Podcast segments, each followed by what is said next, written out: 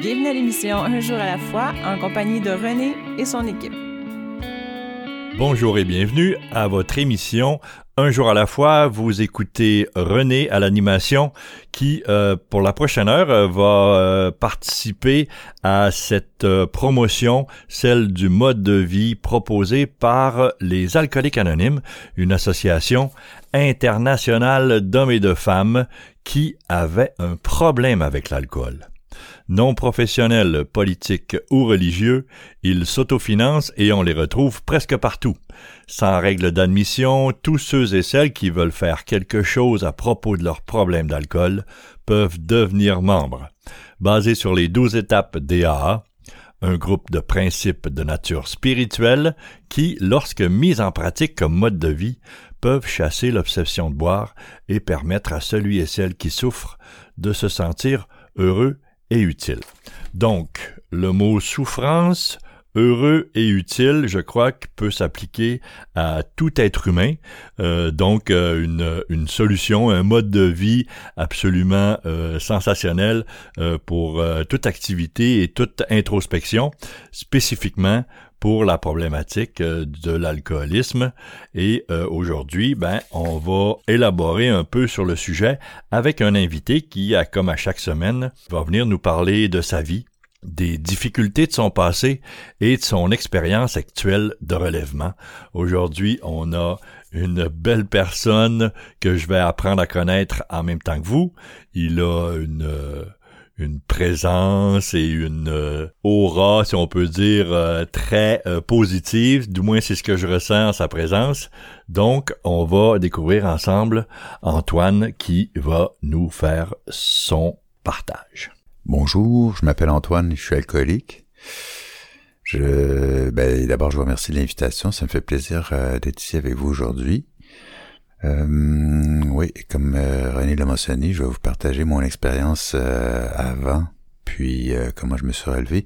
Moi, je fais ça toujours, j'aime bien faire ça basé sur le mode de vie alcoolique, c'est-à-dire que je raconte mon histoire à travers les 12 étapes. Ça me permet de rester structuré dans mon histoire parce que sinon je peux partir moi dans des sphères qui finalement sont peut-être moins pertinentes ou utile pour celui qui cherche à comprendre ou à se rétablir, qui cherche à sortir de son problème d'isolement, d'alcool, puis tout ça, tu sais, parce que c'est... Moi, écoutez, tu sais, le mode de vie des alcooliques anonymes, ça se décline en 12 étapes. Et puis, la première étape, c'est vraiment de reconnaître son problème d'alcool. Alors, la première étape, en fait, elle suit comme si... Ça dit... Nous avons admis que nous étions impuissants devant l'alcool, que nous avions perdu la maîtrise de notre vie. Dans mon cas, moi, ça a été très, très, très long, ça, à faire la première étape, parce que j'avais reconnu mon problème d'alcool déjà assez tôt dans ma vie, sauf que j'en reconnaissais pas le problème. Je me savais alcoolique, je savais que je buvais comme un trou pour employer l'expression consacrée, mais... J'avais pas encore admis, je voyais pas que j'avais perdu la maîtrise de ma vie. Tu sais, ça a été bien long, ça a été très souffrant dans mon cas, ça. Et entre autres parce que moi, mon éducation a fait en sorte que j'ai cru toujours que j'étais capable de m'en sortir par moi-même. J'ai cru que on m'a appris, moi, que dans la vie, avec la volonté, on pouvait tout régler. Hein? En anglais, ils disent « Where there's a will, there's a way ». Et puis, moi, j'ai cru ça, tu sais. Puis avec ma volonté, j'avais quand même réussi des choses de fun dans ma vie. Puis, mon ego, mon orgueil faisait en sorte que j'étais pas capable d'admettre finalement que l'alcool allait avoir le dessus sur moi, tu sais. Combatif, compétitif, tout ça. Donc, je voyais pas... Non, j'acceptais pas que l'alcool soit plus forte que moi. Alors, ça a été très long, très, très, très souffrant. Aussi, moi, je suis d'origine italienne, et puis l'alcool dans cette culture-là, c'est... je peux pas dire qu'est-ce que c'est, mais je peux vous dire par contre que chez nous, on a commencé à boire très, très, très tôt. très, très, très tôt, tu sais. C'était festif, et puis, en fait, quand je dis boire, là, entendons-nous, là, mais j'étais très jeune, j'avais pas 10 ans, là, j'étais très, très, très jeune, et on mettait un peu de vin, on mettait un peu de 7-up dans le vin, et puis, c'était comme ça. Aussi, on faisait le vin, et là, quand on fait le vin, tu sais, le premier jus qui coule de ça, là, tu sais, on fait fermenter le raisin, puis là, on met ça dans le pressoir, puis le premier jus qui coule de ça, c'est une espèce de nectar sirupeux, très sucré, légèrement pétillant, ça sent le pain, ça sent bon, c'est très sucré, puis il y en a abondamment, fait que les enfants, ils prennent leur petit gobelet de plastique, puis ils trempent ça à même la grosse bassine, tu sais, puis c'est la fête, hein, puis c'est bon, tu sais, puis, mais... il y a de l'alcool pareil là-dedans, puis ça saoule, tu sais, mais en même temps, tout le monde est joyeux, tout le monde est heureux. Fait que c'est ça, l'alcool est rentré très tôt dans ma vie, puis c'était toujours associé à quelque chose de festif, et comme ça se faisait en présence de mes parents et tout ça, tu sais, moi, j'aimais beaucoup mes parents, j'avais beaucoup d'admiration pour eux, c'était des gens ils étaient pas banals, tu sais, un peu hippie, tu sais, puis des gens très festifs, un peu avec des chapeaux, puis des cheveux longs, puis tout ça, puis ça allait aussi avec la culture musicale qui venait avec ça, qui était très vaste, mais il y avait entre autres tu sais, les Doors, pour nommer que ça, là, tu sais, Cat Stevens, Sean Phillips, Véronique Sanson, tu sais, ça c'était mon univers musical, puis ma mère, je la trouvais très, très, très belle, puis tout ça, tu sais, puis ça jouait à la maison, tout ça, puis pour moi, ça faisait un tout, ça, avec l'alcool, ça venait avec. Et, fait que l'alcool, c'était quelque chose, bien mieux que ça, hein. Ma grand-mère italienne, elle versait un verre de vin dans le bain de mon père quand il était petit, tu sais, c'est pour dire comment est-ce que on prêtait des vertus, tu sais, c'est presque du vaudou, cette affaire-là, là, tu sais. Alors oui, il y avait quelque chose de vraiment... spirituel. Ouais, c'est de l'ordre de, tu sais, on sait pas pour rien qu'on appelle ça des spiritueux, tu sais. Et puis chez nous aussi bon, il y avait aussi il y avait des alcools des comment on appelle ça, non, des c'est de l'amaretto, du Grand Marnier, des choses comme ça, parfois sur la crème glacée avec des fruits, tu sais, tout ça, fait que c'était très festif. Même le rituel aussi, les verres, j'aimais beaucoup les verres qu'on utilisait pour servir ça, puis les couleurs des alcools et tout ça, ça m'impressionnait, tu sais, c'était dans ma tête à moi, encore aujourd'hui, ces souvenirs-là sont des beaux et bons souvenirs. Alors, je voyais rien de mal à ça, puis j'ai commencé à boire jeune, comme je vous dis, puis aussi j'ai pensé que boire, ben, on me veut surtout du vin. J'ai pensé que boire, moi, ça faisait partie du savoir-vivre, finalement. Tu mangeais un bon repas, tu buvais du vin. Tu mangeais un bon repas sans vin, c'était comme... Ça se faisait pas, tu sais. Fait que, oui, j'ai beaucoup... Puis ben pour dire la vérité, en fait, compte, moi, j'ai cru que je l'avais l'affaire, là, tu sais. Je veux dire, je pensais que je savais vivre, puis que c'était ça le civisme, et puis, tu sais, puis j'ai fait du vin, moi-même, longtemps, dans la cave de mon grand-père. Fait que ça venait avec toute une espèce d'héritage, tu sais, patrimonial, puis un désir de perpétuer cette histoire-là, sans jamais imaginer que ça pouvait être nocif sur mes comportements, surtout, mais que ça m'affectait, tu sais, ça. Et puis aussi, autre chose aussi, c'est que très jeune, moi, je me suis identifié aux artistes. Et puis plus tard, dans mon adolescence, j'avais cette vision très très romanesque de l'artiste souffrant, de l'artiste alcoolique et tout ça. Et puis moi, très jeune, j'ai voulu être artiste, alors... je me suis arrangé pour faire comme eux autres, tu sais. J'ai pensé qu'il fallait boire, puis qu'il fallait souffrir pour créer, puis tu sais, c'est une espèce de cinématographique, là, tu sais. C'était une vision quand même assez partagée de l'époque, j'imagine. Mais bref, qu'elle fut partagée ou pas, moi, c'est ce qui m'a inspiré, alors c'est ce que j'ai fait. Donc, je suis devenu alcoolique. Quand je vous dis que ça a été long avant que je fasse ma première étape, moi, ça a été très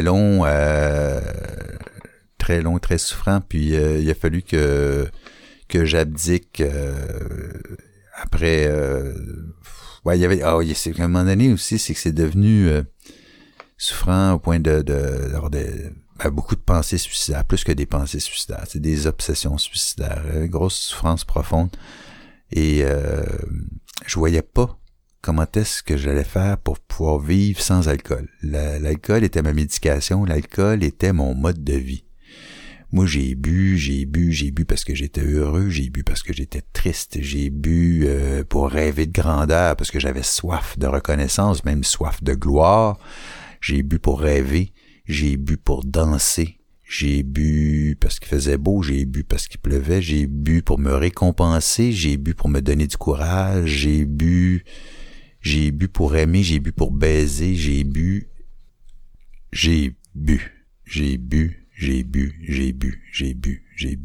Puis je voyais pas comment est-ce que je pouvais vivre sans boire. J'avais besoin d'alcool, puis ma vie était devenue un enfer, parce que forcément, bon aussi, j'avais un beau job, un job à responsabilité, tu sais. Et là, c'était devenu très angoissant parce que il fallait pas que ça paraisse. Il fallait pas que ça paraisse que j'avais bu comme un trou la veille. Puis ça s'était accompagné de perte de mémoire, ça là, tu sais, puis je me souvenais plus de ce qui s'était passé la veille, puis ça. Alors j'étais rendu très stressé, angoissé, parce que les pertes de mémoire, c'est très insécurisant, là, tu sais, tu te souviens plus, là, mon Dieu, qu'est-ce que j'ai dit, qu'est-ce que j'ai fait. Fait que la paranoïa embarquée là-dedans, est-ce qu'il y a quelqu'un qui m'a vu, mes voisins, ça aussi, évidemment, si j'ai bu, j'ai fait des bêtises, hein, j'ai bu, j'ai conduit en état d'ébriété, là, à un moment donné, je me suis rendu compte, fait que là, j'ai arrêté, là, tu sais, ça, j'ai pu contrôler ça, là, j'ai arrêté de prendre ma voiture, tu sais, mais n'empêche que je rentre à la maison, forcément en caracolant, tu sais, je me réveillais le lendemain, j'avais des bleus, je me souvenais même pas qu'est-ce qui est arrivé, j'étais blessé, tu sais. Alors non, j'ai vraiment perdu la maîtrise de ma vie, mais j'avais toujours confiance que j'allais reprendre le dessus. Donc, il a fallu, moi, que je passe par une thérapie pour arrêter. Si tu veux bien, Antoine, on va faire une première pause. On est accroché à tes lèvres. Il y a un rythme tout à fait exquis qu'on peut suivre dans ton histoire et un thème de voix, évidemment, tout à fait réconfortant à laquelle on reste hypnotisé. On revient dans quelques instants. Ce dont je me souviens le plus souvent, c'est la solitude que je ressentais, l'isolement au milieu du monde. À la fin, je trouvais plus de plaisir à boire. Depuis que j'ai commencé à assister aux réunions des AA, je me sens revivre. Et c'est peut-être ce que j'ai vécu de plus important. Je m'aime réellement moi-même. Et c'est très bon. Les AA sont comme un miracle dans ma vie. Les Alcooliques Anonymes, ça fonctionne. Cherchez-nous dans l'annuaire téléphonique, dans votre journal ou sur aa.org. Vous écoutez l'émission Un jour à la fois en compagnie de René et son équipe. Bonjour, nous sommes de retour à l'émission Un jour à la fois. Je suis en compagnie de René et je me prénomme Richard. Je vais maintenant vous lire une bride des réflexions de Bill, qui est intitulée « Se détacher de ses défauts ». En revenant sur les défauts que nous ne sommes pas encore disponibles à abandonner, nous devrions assouplir les dispositions radicales que nous avons prises. Dans certains cas, nous devrons peut-être dire « Je ne veux pas encore me détacher de ceci », mais ne devrions-nous pas dire « Jamais je ne me détacherai de ceci ». Si nous disons « Non, jamais », notre esprit se ferme à la grâce de Dieu. Tout regard est dangereux et la révolte peut être fatale. Le moment est donc venu d'abandonner nos objectifs limités pour accomplir la volonté de Dieu pour nous. Et je passe maintenant la parole à Antoine pour la suite de son merveilleux partage. Merci, Richard. Oui, c'est ça, j'essayais de conclure sur la première étape, là, hein. Je rappelle, c'est « Nous avons admis que nous étions impuissants devant l'alcool, que nous avions perdu la maîtrise de notre vie ». Alors, ouais, pour arriver à ça, moi, ma première étape, en fin de compte, c'est assez drôle comment ça s'est passé. C'est moi, le jour de ma fête, je suis toujours heureux, malgré l'état de souffrance qui m'habitait, de grande souffrance qui m'habitait déjà depuis quelques années. Le jour de ma fête, moi, généralement, je m'arrange pour aller chez le dentiste puis me faire couper les cheveux. T'sais. Donc, je prends soin de moi. Et puis, ma fête, moi, ça se passe, c'est le 13 mai, c'est pas compliqué. Et je voyais les vacances de construction qui allaient arriver durant l'été. Et moi, je travaille dans le domaine de la construction. Puis là, je me disais, là, j'avais plus de blonde, j'avais plus de voiture. Et je me disais, ma mère habite au-dessus de chez moi, j'ai un petit duplex dans la petite Italie, puis ma mère habite au-dessus de chez moi, puis je l'aime beaucoup, ma mère, et je sais que ma condition d'alcoolisme la faisait souffrir, tu sais, elle était très inquiète de moi, tout ça. Puis là, je voyais les vacances à Construction arriver, puis j'avais pas de plan. Alors, je me disais, ça n'a pas de bon sens, je peux pas boire du matin au soir comme ça durant toutes mes vacances, tu sais, je veux dire...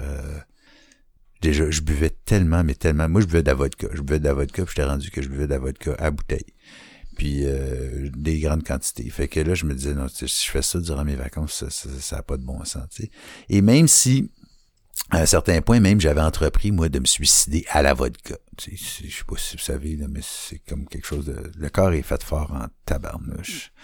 Fait que... ouais. Puis tout ce temps-là, je continuais à travailler. Alors, j'allais travailler le matin, j'étais en sueur, j'arrivais au bureau, puis j'étais déjà détrempé. Et bref, le jour de mon anniversaire, j'avais entendu parler d'une maison de thérapie à Val-David, un endroit où j'avais passé du temps quand j'étais jeune et que j'affectionnais particulièrement, puis ça me rappelait des bons souvenirs. Et là, c'était une maison de thérapie pour hommes seulement. Ça aussi, je savais que c'était salutaire. Pas ça me prenait ça, moi, parce que j'aime beaucoup les filles, puis j'aimais avoir l'attention, hein, j'aimais avoir l'attention des femmes, et puis je m'arrangeais pour l'avoir. Alors la thérapie, pour hommes seulement, je savais que je serais pas distrait par le besoin de plaire, le besoin de plaire, exact, oui. Alors, ce jour-là, donc, probablement que c'est là, à mon insu, que j'ai fait la première étape, et que j'ai pris le téléphone pour appeler afin de réserver ma place pour les vacances à Construction. Moi, je me suis dit, la place va être pleine à Construction. M'a appelé tout de suite pour réserver ma place. Et c'est ce que j'ai fait. J'ai voulu laisser mon numéro de carte de crédit pour réserver tout ça. Le gars, non, pas besoin de réserver. Tu sais, on va te... Non, on va se souvenir de toi, on va te rappeler pour vérifier, tout ça. Tu sais. Puis effectivement, c'est ce que... J'étais bien surpris. Et dès que j'ai fait ça, tout de suite, je me suis senti soulagé. J'avais fait un pas, puis je savais que j'allais arrêter de boire. Je savais pas combien de temps j'allais arrêter de boire, je savais pas, mais je savais, j'avais décidé de me payer un beau cadeau de fête, c'est-à-dire que la thérapie durait 3 semaines. Je me payais une vacance dans un tout inclus où est-ce que j'allais prendre une vacance de moi-même. J'étais disposé à faire ce qu'on me dit. Je n'avais plus à penser, j'allais faire exactement ce qu'on me dit de faire. Et fait que c'est ça, j'ai senti un grand soulagement. Et ça a affecté, ça a changé déjà ma consommation. Elle n'a pas diminué à ce moment-là, sauf que il y avait de l'espoir. Là, je pouvais boire sans. Comment je sais pas. J'ai continué à boire, mais différemment, avec moins de souffrance, tiens, je dirais ça comme ça. Puis effectivement, les gens m'ont rappelé après, puis on voit toujours telle date, telle affaire, tu sais, puis oui, on arrive là, je vais arriver là. Et c'est ce que j'ai fait, je suis arrivé là au début de ma thérapie, je crois que c'était le 11 juillet. Ouais, le 11 juillet 2010, ça c'est ma date anniversaire. Pas tout à fait anniversaire, parce que ce matin-là, je suis rentré en thérapie ben sous. Ben sous. La veille, j'avais été souper, puis j'avais bu, c'est solide. Puis le lendemain, la personne qui est venue me reconduire, elle a ouvert mon frigo, puis il restait une bouteille de vin dans le frigo qui n'était pas finie, puis elle a pris un grand verre, un verre d'eau normalement, puis elle a vidé la bouteille dedans, puis elle l'a mise à le comptoir, puis elle a dit « Tiens, ça c'est ton dernier. » Évidemment, je l'ai clenché, et puis on est parti, il est venu me reconduire là-bas à Val-David. Et... je savais aussi que l'approche thérapeutique à Val-David était basée sur les 12 étapes des Alcooliques Anonymes, que je connaissais les 12 étapes, hein, mais que je connaissais. Enfin, je connaissais. J'avais une vague idée de comment ça se passait. Et ce qui m'angoissait beaucoup dans cette affaire-là, bien que j'étais disposé à faire exactement ce qu'on me dit de faire, c'était, je savais que c'était basé sur une approche spirituelle. Puis, à ce moment-là, je pense que je faisais pas exactement encore la distinction entre religion et spiritualité, tu sais. Mais j'étais tellement souffrant, j'étais tellement défait, j'étais tellement habité par des pensées suicidaires qui m'harcelaient, qui me lâchaient pas pantoute, que j'étais game, tu sais, j'étais game d'aller dans cette direction-là, mais j'avais surtout peur de pas y arriver. Moi, j'avais peur de pas être capable de croire. T'sais. Puis c'est ce qui m'amène à la deuxième étape qui nous dit « Nous en sommes venus à croire qu'une puissance supérieure à nous-mêmes pouvait nous rendre la raison. » Et oui, je voulais, comme je vous dis, mais je savais pas comment puis en quoi croire. Puis cette idée de puissance supérieure aussi, moi, j'avais été très révolté durant toute mon adolescence et tout, puis l'idée d'un Dieu tout-puissant, tout ça, tu sais, je peux pas faire autrement que de voir une forme d'autorité dans cette affaire-là, et j'étais allergique à l'autorité. Mon père avait été extrêmement sévère, et puis j'étais en forte révolte contre tout ce qui représentait une forme d'autorité. Et bon, ouais, c'est ça. Fait que Dieu, c'est ça, c'était pour moi une forme d'autorité, puis non, je rejetais ça viscéralement. Alors, quand même, c'est quand même en thérapie, où est-ce que là, durant la première semaine, là, j'étais médicamenté, tout ça, tu sais, parce que forcément, ouais, avec les quantités d'alcool que je buvais, là, il ne pouvait pas couper ça sec de même. Et puis, par le temps que je dégrise, aussi à la maison de thérapie, on avait des tâches à faire, puis il y avait une discipline, mais qui cette fois-ci, cette discipline-là, je la sentais pas très autoritaire. Puis comme je vous dis, j'étais très volontaire. Hein. Moi, je voulais faire ce qu'on me dit de faire, parce que Christy, que je voulais m'en sortir. Et c'est en thérapie comme ça que on a eu un conférencier qui est venu nous entretenir une matinée comme ça, qui nous parlait, puis lui il m'a pris à part sur l'heure du lunch, puis c'est lui qui m'a amené à faire ma deuxième étape en me faisant réaliser que, dans le fond, j'en avais déjà une puissance supérieure, c'était l'alcool. Moi, j'étais incapable de résister à l'alcool. L'alcool avait pris possession de ma vie. L'alcool dictait mes fréquentations, que j'en avais presque plus, hein. Je fréquentais des gens que dans des bars miteux de mon quartier, et donc j'avais pas choisi ces gens-là, je jasais avec eux parce qu'ils m'acceptaient, puis ils étaient probablement aussi sous que moi. Ensuite, l'alcool avait... Bon, donc l'alcool avait pris possession de ma vie, j'avais perdu mes amis. L'alcool dictait ce que j'allais manger ou ce que j'allais pas manger. Écoutez, j'étais rendu que moi qui adorais manger, là, je mangeais parce qu'il fallait. Et puis, donc je mangeais des hot dogs, je me faisais venir la nourriture, et j'étais gêné devant le livreur. Parce que je me disais, il va se dire encore, lui, il est encore sous, tu sais. Là, j'avais très, très, très honte. En fait, c'est ça. Ma grande souffrance, là, c'était de la honte. Puis, je sais pas si vous connaissez ce sentiment-là, mais c'est épouvantable. La honte, là, c'est épouvantable. C'est épouvantable. Alors, ce type-là, le conférencier, tu sais, il m'a fait réaliser, tu sais, que j'étais incapable de résister à l'alcool. C'était donc une puissance supérieure à moi-même. Alors, comme ça, la deuxième étape, nous en sommes venus à croire qu'une puissance supérieure pouvait nous rendre la raison. Dès lors, si j'admettais que l'alcool était une puissance supérieure à moi-même, je comprenais que je devais me trouver une autre puissance supérieure pour me libérer de celle-là qui était maléfique. C'est pas plus compliqué que ça. Et moi qui passe beaucoup de temps à réfléchir et qui a toujours quelque chose à redire, oui, mais puis peut-être que cette fois-là, je suis tombé quoi? J'avais rien à dire, j'étais pas capable de répondre à ça. Et ça faisait mon affaire. D'accepter que je... Tiens, Ticu, ta gueule. Il n'y a rien à dire là-dessus. Ça se tenait, c'était brillant. Ça se tenait. Par contre, en thérapie, j'avais pas vu le topo des 12 étapes encore, et une chance, tu sais. La vie est bien faite parce que quand on arrête de boire comme ça, en tout cas dans mon cas, déjà là, il s'installe une espèce de fierté, de sentiment de fierté. Même si je me sentais pas responsable de cette affaire-là, j'étais fier de moi, tu sais. Puis déjà, je reprenais tranquillement. Le sevrage se prolongeait, s'approfondissait avec ils ont commencé à diminuer mes doses de médication qu'ils me donnaient en thérapie, puis je recommençais à prendre possession de mes pensées. Puis en thérapie, on avait des tâches, mais on avait aussi 2 ateliers par jour plus un meeting le soir. Alors, on était occupés aussi. L'ennui, c'est mortel pour l'alcoolique, en tout cas que j'étais. Et puis, j'ai commencé à m'intéresser aux étapes à ce qu'on me disait, parce que je suis curieux. Et puis là, c'est ce qui m'a ouvert tranquillement, pas vite, à avancer dans les autres étapes qui vont suivre. Antoine, on est déjà rendu à la deuxième pause. Tu me fais revivre beaucoup de beaux et difficiles souvenirs, des souvenirs de croissance, de prise de conscience, de présence, tout à fait savoureux. On revient dans un court instant. Je pensais que quelques verres m'aideraient à surmonter ma gêne, mais j'étais incapable de me contrôler. J'ai fini par comprendre qu'à force de me saouler, je me retrouvais encore plus seule. Ma meilleure amie m'a suggéré d'assister à une réunion. Quand je suis entrée... La pression au travail était telle que j'ai commencé à boire pour passer au travers. Je n'aurais jamais pensé que l'alcool me ferait perdre mon emploi. À ma première réunion des AA, j'ai compris que je n'étais pas seul. J'ai eu la difficulté à admettre que j'avais un problème. Chez les AA, j'ai trouvé une solution et de l'espoir. Vous écoutez l'émission Un jour à la fois, en compagnie de René et son équipe. Alors bonjour, nous sommes de retour à l'émission Un jour à la fois. Vous êtes toujours en compagnie de René et Richard.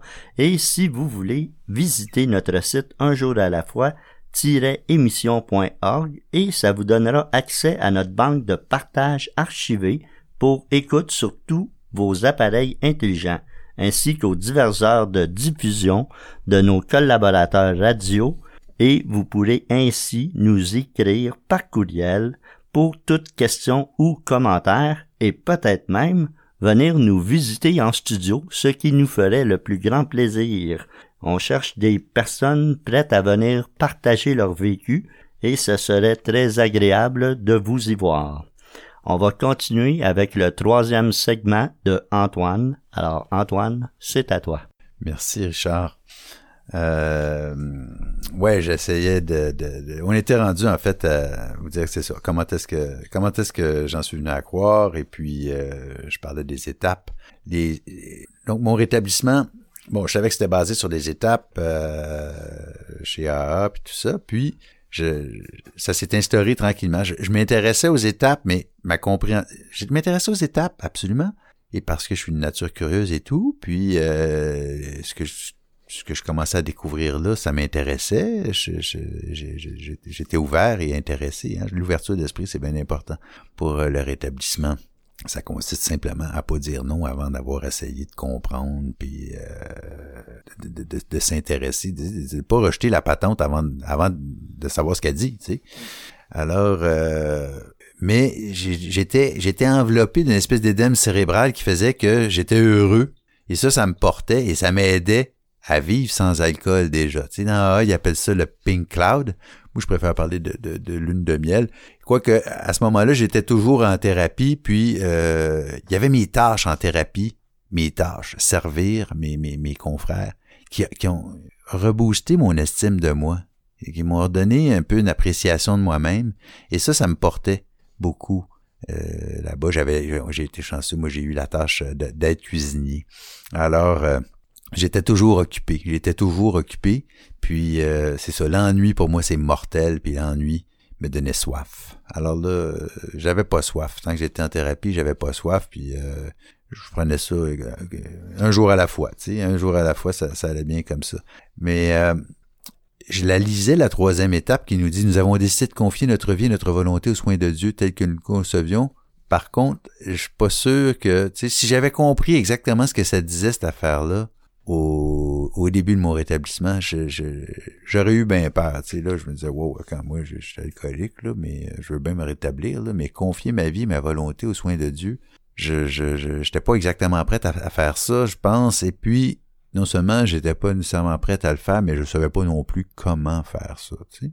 Ça m'est arrivé un peu plus tard, moi, à l'automne, quand je suis sorti de thérapie, bon, tout ça, tu sais, comme je vous dis, je vivais ma lune de miel et puis je redécouvrais la vie. Tu sais, on a 12 promesses dans AA, puis il y en a une, bon, on dit c'est les promesses de la 9e étape, et puis ça va à peu près de même, là, tu sais, si nous sommes sérieux et appliqués dans les efforts que nous demande cette phase de notre évolution, nous serons étonnés des résultats, même après n'avoir parcouru que la moitié du chemin. Bon, tu sais, la moitié du chemin, on ne sait pas trop où est-ce que ça se situe, cette affaire-là. Quand tu sais pas où tu t'en vas, tu peux pas savoir ce qu'il y a à moitié.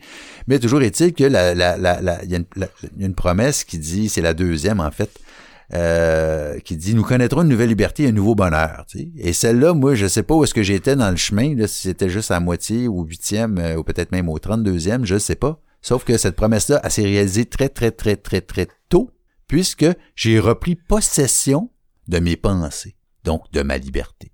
Avant, j'avais plus de liberté, je ne pensais qu'à ça. Et là, j'avais repris possession de mes pensées. Donc, c'était déjà une grande liberté, une grande fierté. Et ça me motivait à continuer dans ce chemin-là parce que j'avais envie d'en découvrir davantage. J'en voulais plus, quoi. Tu sais, j'en voulais plus. Et c'est comme ça que j'ai commencé à m'intéresser de plus en plus au mode de vie des alcooliques anonymes. Et surtout aussi, quand j'ai arrêté de boire en thérapie, ils nous ont donné le petit livre, le recueil des réflexions quotidiennes. Ce petit livre-là, moi, je le conseille à tout le monde qui est intéressé par le mode de vie parce que il s'agit d'une pensée par jour et c'est basé sur les étapes. Donc, à chaque mois, son étape. Donc, moi, j'ai commencé à lire ce livre-là au mois de septembre. Le mois de septembre, c'est le 9e mois de l'année. Et la 9e étape, elle nous dit tout simplement, nous avons réparé nos torts directement envers ces personnes dans la mesure du possible. Bon, sauf lorsqu'en se faisant, nous risquons de leur nuire ou de nuire à d'autres. Mais si je peux résumer ça dans mes mots, la 9e étape, il s'agit du pardon. On parle du pardon ici, puis même si l'idée du pardon peut sembler appartenir au catholicisme, dans le fond, le pardon, c'est comme une pratique très saine et puis ça fait du bien. Hein, de juste, je m'excuse, de reconnaître son tort puis de s'excuser. Déjà là, on dirait qu'on se sent mieux puis ça, ben je le savais déjà. Alors, commencez à m'intéresser aux étapes à partir de du 9e mois, le mois de septembre, puis de commencer à lire sur les étapes à partir du mois de septembre. C'est très facile. C'est très facile, contrairement, par exemple, à s'intéresser aux étapes puis commencer à lire sur la 3e étape, ça se peut que ça fasse peur. Mais dans le cas de la 9e, c'était assez facile à aborder et ça me faisait pas peur. Alors, c'est comme ça que j'ai commencé à travers le livre des réflexions quotidiennes à m'intéresser encore plus sérieusement aux étapes et à la littérature, à tout ce qui était écrit là-dessus. Puis, je faisais du meeting, discussion, puis je m'étais lié d'amitié avec des gens moi, les gens qui m'intéressaient, mes amitiés dans AA, c'était tous des gens qui s'intéressaient au mode de vie. Puis c'est des gens que je trouve qui avaient l'air de bien aller. Puis c'était des gens qui étaient drôles. C'était des gens qui, intellectuellement, je les trouvais intéressants. Et je pouvais poser des questions à ces gens-là sur des étapes. Et voilà, justement, un dimanche matin, dans mon meeting d'appartenance à ce moment-là, une femme à qui elle me demande comment ça va, tu sais. Puis j'ai dit, écoute, ça va bien, mais sans aucune raison, tu sais, ça va bien, tu sais. Alors elle me dit, c'est ça, avoir la foi, c'est ça. Fait qu'elle, elle venait de me dire que j'avais la foi. Fait que déjà là, j'étais rempli de gratitude parce que là, elle me confirmait que j'avais la foi. J'avais bien fait ma 2e étape. Mais là, je me trompe un petit peu parce que là, j'allais vous parler de la 3e étape. En fait, c'est que c'est cette même femme-là qui, un jour, je lui dis, moi, j'adore ça, hein, réciter la prière de la sérénité. La prière de la sérénité, c'est « Mon Dieu, donnez-moi la sérénité d'accepter les choses que je ne peux changer, le courage de changer les choses que je peux et la sagesse d'en connaître la différence. » Fait qu'elle, elle me dit, tu sais, quand tu fais la prière de la sérénité, là, t'en as fait un bon bout de la 3e étape. Alors, cette femme-là, en qui j'avais extrêmement confiance, venait de me dire que je faisais déjà, sans le savoir, une partie de la 3e étape. Donc, puisque je le faisais déjà, j'en faisais déjà un bout, sans le savoir, je me suis dit, je devrais être capable de faire un autre bout en pleine conscience, en pleine connaissance de cause, tu sais. Fait que c'est comme ça que j'ai commencé à pratiquer sciemment ma 3e étape. Quand je faisais ma 3e étape le matin, je terminais en disant « Que ta volonté soit faite et non la mienne ». Et puis là, j'avais l'impression d'avoir fait une 3e étape. C'est encore ce que je fais aujourd'hui avec des variantes et puis tout ça. Tu sais, libère-moi de l'égoïsme, libère-moi de aide-moi à servir les autres. J'aime aussi dire « Aide-moi à m'aimer » parce que c'est quand moi je m'aime que je suis capable de donner. C'est comme ça que je suis capable de donner. Sans me méfier, sans me défendre, sans c'est ça. Et tiens, ça m'amène à parler aussi ça, de l'humilité. Tu sais, pour moi, les 12 étapes, c'est une quête d'humilité, cette affaire-là. C'est une quête d'humilité et également, dans mes rencontres de discussion, tout ça, c'est un homme qui avait dit « L'humilité, c'est l'immunité. » L'humilité, personne ne peut égratigner ton humilité. Et moi qui étais toujours, pas toujours, mais beaucoup, souvent en mode défensif, je me sentais beaucoup attaqué tout le temps. Puis on sait hein, que, en revanche, l'attaque est la meilleure défense. Alors j'étais peut-être une personne un peu, astringente, tu sais, un petit peu, tu sais, j'étais un petit vite, hein, fait que... alors là, j'aimais cette idée d'humilité comme moyen de défense, finalement, tu sais, bon. C'était ma façon, au début, c'était un peu une façon d'apprivoiser tous ces concepts-là. qui me servait dans ma vie au quotidien, tu sais. Parce que l'idée de vivre sans alcool, tu sais, moi, j'avais déjà arrêté de boire par moi-même, hein. Je vous parlais de... Faut prendre ça avec... Moi, j'aimais les gens qui s'intéressaient au mode de vie, mais qui savaient en rire. Et aussi, très tôt dans mon rétablissement, j'ai entendu des gens qui osaient critiquer les textes et ce qu'ils voyaient et ce qu'ils vivaient dans AA. Puis ça m'a plu, moi, parce que j'ai compris que, ah oui, chez AA, c'est libre. On a même le droit de faire ça, tu sais. Par exemple, les slogans qu'on utilise dans les salles de meeting, on utilise un lettrage qu'on appelle le gothique. Anciennement, la Gazette utilisait ce lettrage-là qui est du gothique. Et puis, moi, je trouvais ça très pompeux. J'y voyais vraiment une forme d'autorité. Donc, je n'y voyais aucune humilité dans ce lettrage-là, tu sais. Puis, j'avais entendu une personne le soulever, tu sais, que ce lettrage-là était du gothique et c'est que c'était pompeux, qu'il n'y avait pas d'humilité dans ça. Puis, je me dis, elle a tellement raison, tu sais. Puis là, je dis, ah oui, on a le droit de critiquer ça. Ben, certainement qu'on a le droit. On est libre. Et puis, vous connaîtrez une nouvelle liberté et un nouveau bonheur. Donc, je reprenais possession de mes opinions, de mes pensées.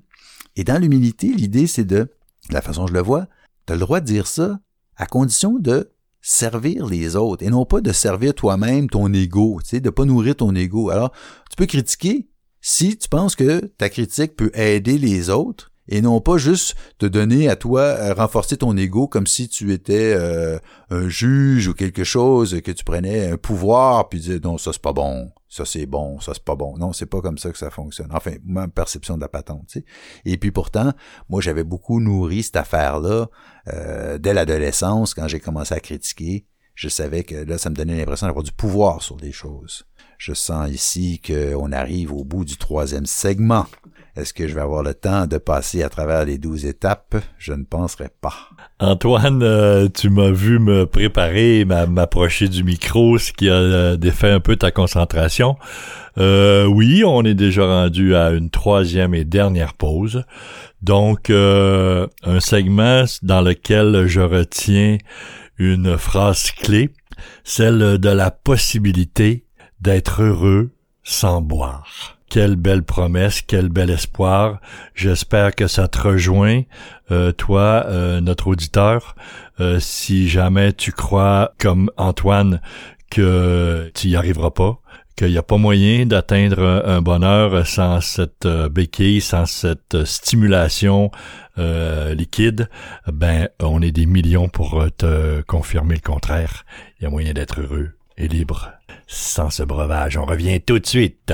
Si l'alcool a perdu de son charme pour toi, et si tu ne peux pas arrêter de boire... J'ai fait quelque chose et ma vie a changé. J'ai maintenant des amis qui m'acceptent pour ce que je suis. Nous sommes dans l'annuaire téléphonique, votre journal local ou sur le web. Les Alcooliques Anonymes. Vous écoutez l'émission Un jour à la fois, en compagnie de René et son équipe. Alors, nous sommes toujours à l'émission Un jour à la fois. Vous êtes en compagnie de Richard et René. Et si vous souhaitez en apprendre davantage sur le mouvement des Alcooliques Anonymes, vous pouvez consulter le site aa-quebec.org où vous pourrez trouver, par exemple, le numéro de la ligne d'aide de votre région. Et si vous en sentez le besoin, vous pourrez parler avec une personne. La liste des réunions aussi, ceux qui sont près de chez toi, et vous pourrez trouver une foule de réponses à la structure de ce grand organisme qu'est les Alcooliques Anonymes. On va poursuivre avec le partage de Antoine pour son 4e segment. Alors, c'est à toi, Antoine. Oui, merci, Richard. Ouais, ça me rappelle à quel point c'est une belle organisation, puis que il y a beaucoup de tâches, il y a beaucoup les membres des Alcooliques Anonymes mettent tous ensemble l'épaule à la roue pour faire fonctionner cette belle association là. Et ça, on appelle ça communément dans le jargon, on appelle ça faire du service. Faire du service, ça fait partie du rétablissement, ça aide à sortir de soi-même puis de travailler à quelque chose. Moi, en fin de compte, le service, tu sais, là, je vous parlais de la 3e étape et tout ça. Il y en a 12 étapes, hein. Mais comme le temps va nous manquer, je vais essayer de passer tout de suite aux étapes, peut-être même aux étapes de la fin. Puisqu'on parle du service, on va parler de la 12e étape. Là, je vais vous parler de la 12e étape qui était super importante, moi, dans mon rétablissement. La 12e étape, elle nous dit « Ayant connu un réveil spirituel comme résultat de ces étapes, nous avons alors essayé de transmettre ce message à d'autres alcooliques. » et de mettre en pratique ces principes dans tous les domaines de notre vie. On pourrait dire un tas de choses sur la 12e étape. On dit, entre autres, que c'est la joie de vivre qui est au cœur de la 12e étape, et c'est ce qui fait que, par notre joie de vivre, on rejoint... On dit communément, là, toujours dans notre jargon, on dit l'attrait, tu sais, l'attrait plutôt que la réclame.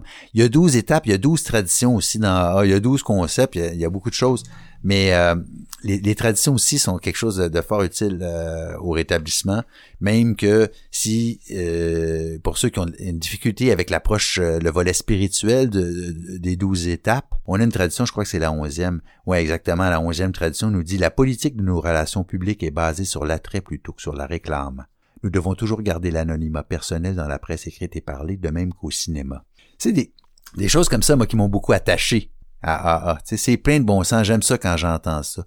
Et donc, l'attrait, oui, les gens qui font du service et qui s'impliquent dans AA, souvent, pour moi, étaient des gens qui avaient de l'attrait. T'sais. Je voulais avoir ce que ces gens-là avaient. Et puis, comme je vous dis, en thérapie, mes tâches m'ont aidé à me revaloriser, à avoir une meilleure estime de moi-même. J'ai continué comme ça, cette affaire. Mais ma personnalité aussi, je suis comme ça. Moi, j'ai toujours été un gars impliqué dans les associations étudiantes et tout ça. Tu sais, je dis, par exemple, que moi, je préfère marcher dans la parade que de rester sur le trottoir à la regarder passer. Et donc, le rétablissement, le service m'a beaucoup, beaucoup, beaucoup aidé. Ça me garde occupé. Il faut toujours que je garde mon cerveau, moi, stimulé. Et les services m'ont beaucoup aidé dans ce sens-là. Et la 12e étape, on dit souvent que la 12e étape, c'est faire du service. Et c'est ce que j'ai fait, moi, très tôt dans mon rétablissement. En thérapie, ils nous avaient initié un peu aux traditions, puis ils nous avaient parlé un peu du fonctionnement des groupes et tout ça, tu sais. Et donc, les réunions AA, à la fin de chaque mois, on tient une réunion qu'on appelle le business meeting, la réunion d'affaires. C'est là qu'on attribue des tâches pour le mois qui s'en vient, pour faire fonctionner. Le groupe est toujours dans le but d'accueillir le nouveau. On a une tradition qui nous le dit là-dessus, je crois que c'est la 5e exactement. Chaque groupe n'a qu'un objectif primordial, transmettre son message à l'alcoolique qui souffre encore. On pourrait résumer ça justement par de l'accueil, c'est accueillir les gens. Et puis, on pense souvent à la 5e tradition, on pense souvent à l'alcoolique qui souffre encore, on pense souvent que c'est le nouveau qui arrive. Il ne faut pas oublier par contre que parfois, le vieux membre souffre, et puis là, lui, le nouveau lui arrive, puis il est plein d'espoir, puis tout ça, tu sais, puis peut-être que comme moi, il est envahi par ce sentiment de fierté, puisqu'il a abandonné son habitude, en tout cas pour le moment, son habitude de consommation, fait que c'est déjà assez pour retrouver une estime de soi. Mais donc, on est là pour accueillir le nouveau, accueillir l'alcoolique qui souffre encore, et toutes les tâches d'une réunion sont une bonne façon de transmettre ce message d'espoir. Et voilà, comme je vous disais, je connaissais la structure un peu de AA, et dès le premier business meeting où on m'a invité, je crois qu'encore là, c'était au mois de septembre, peut-être au mois d'août, je suis sorti de thérapie, début août, à la fin, je pense que c'était à la fin août, une fille m'avait invité, m'avait dit « Hey, tu restes-tu, c'est le business meeting ». Bon, comme cette fille-là, je la trouvais bien cute, et c'était difficile de dire non. Ouais, non, mais quand même, tu sais, c'est important de le dire, parce que ça fait partie, ça, hein, la séduction et tout ça, ça fait partie, tu sais, moi je dis, tu sais, là où il y a des belles filles, il y a des beaux gars, puis ça fait partie de la réunion, ça fait partie du rétablissement. Et ça doit pas être l'objectif principal de la réunion, quoique, moi je pense que toutes les raisons sont bonnes pour faire du meeting. Elle m'a proposé de rester pour le business meeting. J'ai, bien sûr, accepté, quand c'était le temps de distribuer la tâche, de faire le café, qui est une tâche souvent qu'on donne aux nouveaux. Alors, j'ai fait le café comme ça dans ce meeting-là, et tranquillement, pas vite, je me suis installé dans la conscience de groupe, et j'ai fait le café pendant 3 mois. Et quand, au bout de 3 mois, quelqu'un s'est proposé pour faire le café à ma place, j'ai éprouvé un peu de tristesse, tu sais. Mais je suis resté impliqué dans ce groupe-là, et cette tâche-là de café m'a permis de rencontrer tous les membres, puis de serrer les mains, puis salut, puis comment ça va, ta. Alors, je me suis senti partie prenante de cette grande affaire-là, de cette grande famille, et ça m'a apporté beaucoup de bonheur. Mais je passe rapidement de la 3e étape à la 12e. Évidemment, il y en a plusieurs entre ces deux-là. Je vais essayer de passer rapidement quand même. On a une étape qui dit la 4e. La 4e étape ici, nous avons procédé sans crainte à un inventaire moral approfondi de nous-mêmes. C'est pas si compliqué que cette affaire-là. Ça fait très peur. Moi, j'ai eu très peur de ça. Elle est jumelée avec la 5e étape qui dit nous avons avoué à Dieu, à nous-mêmes et à à d'autres êtres humains la nature exacte de nos torts. C'est un peu comme l'idée de la confession, quoi. Mais effectivement, ça fait beaucoup de bien de dire à haute voix là où j'étais fautif, de le dire à quelqu'un qui nous écoute, qui nous juge pas. Mais cette étape-là me faisait très, très, très peur, les deux ensemble. Peut-être vécu de la trahison dans ma vie ou quelque chose, et puis de confier tout ça. Je savais même pas encore qu'est-ce que j'avais à confier, que j'avais peur de le confier. Tu sais, j'avais beaucoup de difficultés à faire confiance. Et puis, le piège peut-être de la quatrième étape, moi je dirais, c'est que la quatrième étape, comme on va raconter sa vie, puis qu'on fait on fait l'inventaire de sa vie comme ça, c'est certain que ça courtise, hein, ça flirte avec le domaine du psychologique. Mais la solution AA est pas psychologique, elle est spirituelle. Tu sais. Puis il n'y a pas de professionnels de la santé dans AA, surtout pas de la santé psychologique, parce qu'on est tout un petit peu déficient de ce côté-là. Mais puis en même temps, même les vrais pros, moi j'ai consulté, hein, je suis allé, oui, ça m'a fait beaucoup de bien, ça m'a beaucoup aidé. Mais j'étais chanceux, je suis tombé moi sur un psychologue qui valorisait beaucoup. Le spirituel. C'est pas tous, hein, les professionnels de la santé qui valorisent ça. Alors, c'est le fun de tomber sur quelqu'un qui valorise ça parce que, bon, j'avais besoin pas besoin d'être conforté, mais certainement compris. J'avais besoin de me sentir compris. Moi, j'ai toujours eu de la difficulté à me sentir compris dans la vie. Alors, 4e, 5e étape, ça a été long, moi, dans mon cas, avant que je fasse ça. Ça a pris 2 ans avant que je décide d'aller faire ça. Puis, j'avais essayé de le faire par moi-même, puis j'avais pas la discipline ou je sais pas quoi, la motivation pour le faire. Donc, je suis passé par un intensif d'un week-end. En fait, c'est un long week-end, puis j'ai fait ça en groupe et ça m'a beaucoup aidé. La 6e et la 7e étape, celle-ci aussi, on les associe facilement, régulièrement ensemble. La 6e étape nous dit « Nous étions tout à fait prêts que Dieu élimine tous ses défauts. » Et 7, nous lui avons humblement demandé de faire disparaître nos défauts. Moi, la principale différence que je vois entre ces deux étapes-là, c'est dans la 6e étape, il s'agit d'identifier c'est quoi mon défaut. Il y a quelque chose qui me fait souffrir. C'est donc d'y mettre un nom, un mot dessus. Ah, c'est mon égoïsme qui me fait souffrir. C'est ça, tu sais. Et des fois, ça peut être long avant d'arriver parce que il y a un autre mot que j'ai appris dans AA, ça s'appelle le déni. Mais le déni, on peut pas blâmer personne d'être dans le déni. Le déni, c'est un mécanisme de protection, tu sais. Et quand t'es dans le déni, le propre du déni, c'est que tu sais pas que t'es dedans. Si tu sais que t'es dans le déni, t'es pas dans le déni, t'es dans le mensonge, c'est autre chose. Tu sais. Non, mais c'est comme ça, pareil, tu sais. Alors, donc, quand on est dans le déni, on sait pas qu'on est dedans. Et c'est pour une raison bien simple, c'est que ça nous protège, on n'est pas encore prêt à le voir parce que cette réalité-là nous ferait trop souffrir. Moi, j'en ai découvert des choses comme ça sur moi. À un moment donné, j'ai réalisé, ah, ça se peut-tu que tu sois comme ça? Écoutez, j'aurais pas voulu que personne entende ce que je venais de penser tellement j'étais pas glorieux de cette affaire-là puis que ça me faisait mal. Ça m'a pris du temps. En fait, je vais vous le dire, ça peut être pratique, je pense. J'ai découvert un matin comme ça, en faisant mon introspection, que finalement, j'ai suspecté que j'avais un complexe d'infériorité. Oh, calvaire.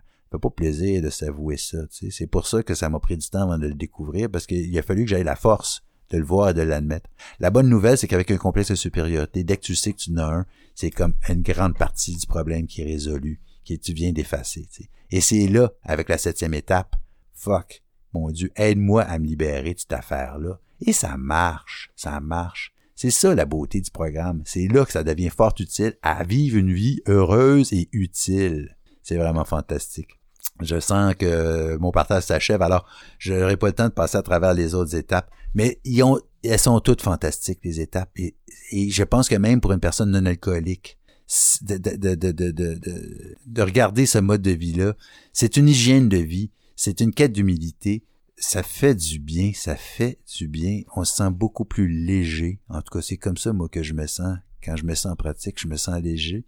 Et quand je me sens léger, je me sens heureux. Et quand je suis heureux, je me sens serviable. Ça m'a fait plaisir de partager avec vous ou pour vous aujourd'hui. Merci de l'invitation, René et Richard. Et puis, j'espère avoir pu aider quelqu'un. C'est nous qui te remercions infiniment, Antoine. Beaucoup d'informations, un partage très riche, une maturité émotive tout à fait présente. Je vais longuement pouvoir approfondir mon propre rétablissement à travers le tien, à travers ta couleur, d'exprimer comment tu vis chacune de ces prises de conscience. beaucoup de beau matériel et tu peux être convaincu, ta puissance supérieure et toi, que vous avez aidé au moins une personne, peut-être deux avec Richard. Merci à Antoine, encore une fois, à tous nos auditeurs de nous être fidèles, toute l'équipe d'Un jour à la fois qui travaille dans l'ombre et nos collaborateurs, radiodiffuseurs, ici René, qui vous dit à la semaine prochaine.